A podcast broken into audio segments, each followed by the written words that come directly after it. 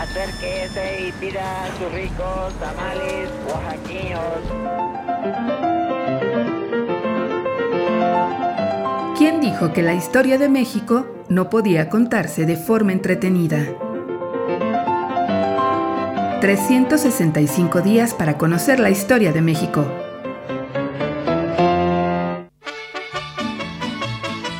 Lunes. Retratos. Francisco y Madero.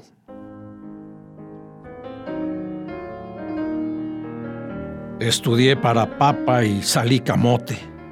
Le escribió Madero a un amigo en abril de 1901. Luego de cinco años estudiando en Francia y no pocos en Estados Unidos, su conclusión era contundente. En Europa estudié toda clase de operaciones del alto comercio y la banca y ahora soy ranchero, pero te diré que esta vida me encanta, comentaría don Francisco.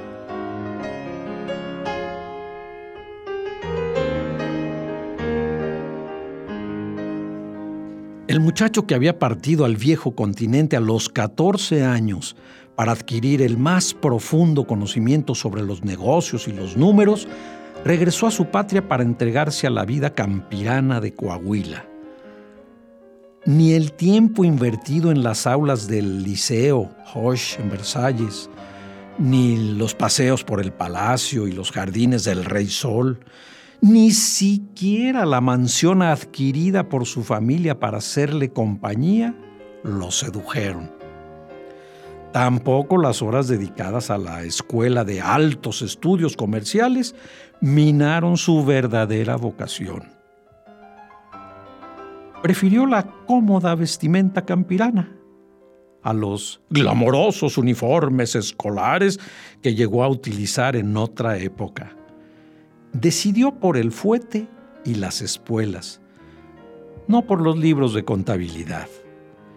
Y desde finales del siglo XIX, una vez establecido en San Pedro de las Colonias, dejó atrás el recuerdo de la ciudad luz y su campiña, de los grandes bulevares y el mundo moderno, para encontrarse cabalgando por las tierras algodoneras de las haciendas de Buenavista y Memphis, y el agostadero que poseía en plena sierra coahuilense, conocido desde los alrededores de 1850 como Australia.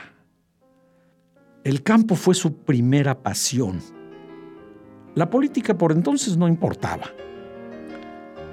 Nosotros por acá no nos preocupamos de nada, le decía a su amigo, pues le dejamos al gran elector el cuidado de que piense por nosotros a ver quién nos conviene más para que venga a gobernar esta tierra.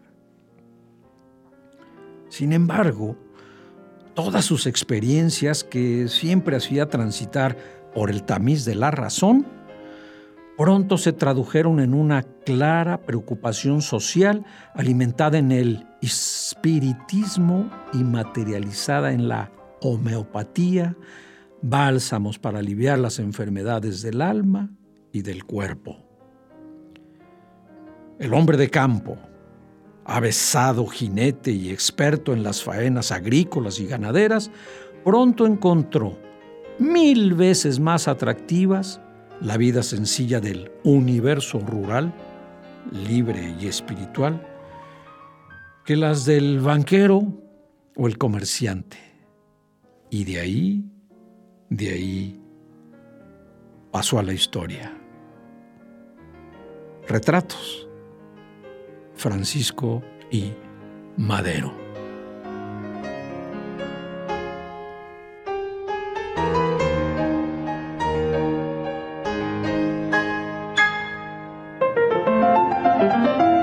365 días para conocer la historia de México.